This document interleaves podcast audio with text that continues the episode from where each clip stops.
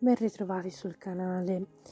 Ho appena visto un reel che mi ha fatto salire un po' di irritazione perché giustamente eh, la persona diceva che non esiste un'analisi per eh, rilevare l'intolleranza al lievito, sì, ma questo non vuol dire che il lievito non dia fastidio.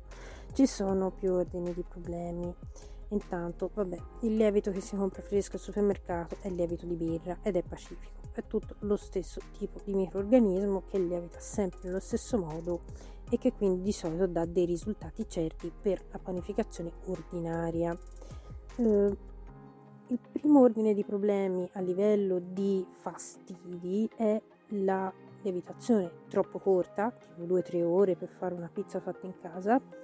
eh, e una cottura che non è sufficiente per, come dire, mh, mm, far agire quel lievito nella corretta maniera per essere più facilmente, come dire, tollerabile. Ehm, I panificatori moderni, eh, ce ne sono tantissimi, sono bravissimi. Potete seguire il mio canale La Nina del Tè, eh, se volete scrivetemi perché ne seguo veramente tanti che sono dei veri professionisti. Questo non vuol dire che per quanto siano degli ottimi professionisti e, e conoscitori della materia, a me facciano bene i loro prodotti perché appunto per quanto appunto una lievitazione lunga almeno 72 ore mi viene da dire insomma facendo i rinfreschi degli impasti eccetera eccetera ehm, come avevo anticipato leggermente nella puntata sul glutine sì glutine no eh, non, mh, mm, non evitano il problema del fatto che creino la maglia glutinica che appunto non permette bene di idratare il prodotto alimentare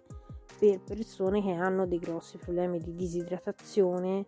E come appunto in questo reel questa ragazza diceva tanto si piglia, si cuoce, muoiono tutti e poi si prende, si mangia, i succhi gastrici fanno il loro, ecco non è sempre così perché è vero che i succhi gastrici fanno il loro ma diventa una matassa gommosa e un, un metabolismo che non si idrata correttamente di fatto si ritrova questa massa appiccicosa e ha degli effetti che non sono diagnosticabili come una malattia, è proprio un effetto metabolico, non eh, un, un, effetto di tipo mh, mm, dia- diagnosticabile, cioè non ha nulla purtroppo di eh, diagnosticabile. Quindi nel caso degli lievito madre, oltre a essere un Saccharomyces ci sono altri tipi di fermenti all'interno diciamo della, mh, mm, della preparazione pan- di panificazione. E questo vuol dire che il risultato non è sempre così stabile. Cioè, a volte può aver bisogno di una lievitazione più lunga diciamo che ognuno deve poi conoscere il proprio lievito madre per sapere il risultato sulla produzione di una pizza semplice o di un panino di un filone di pane o altri. Quindi mh, mm, ci vuole un certo grado di esperienza. Cioè io vi dico fate tutte le prove che volete andate e imparate a fare panificazione da qualche professionista o seguite dei corsi professionali in merito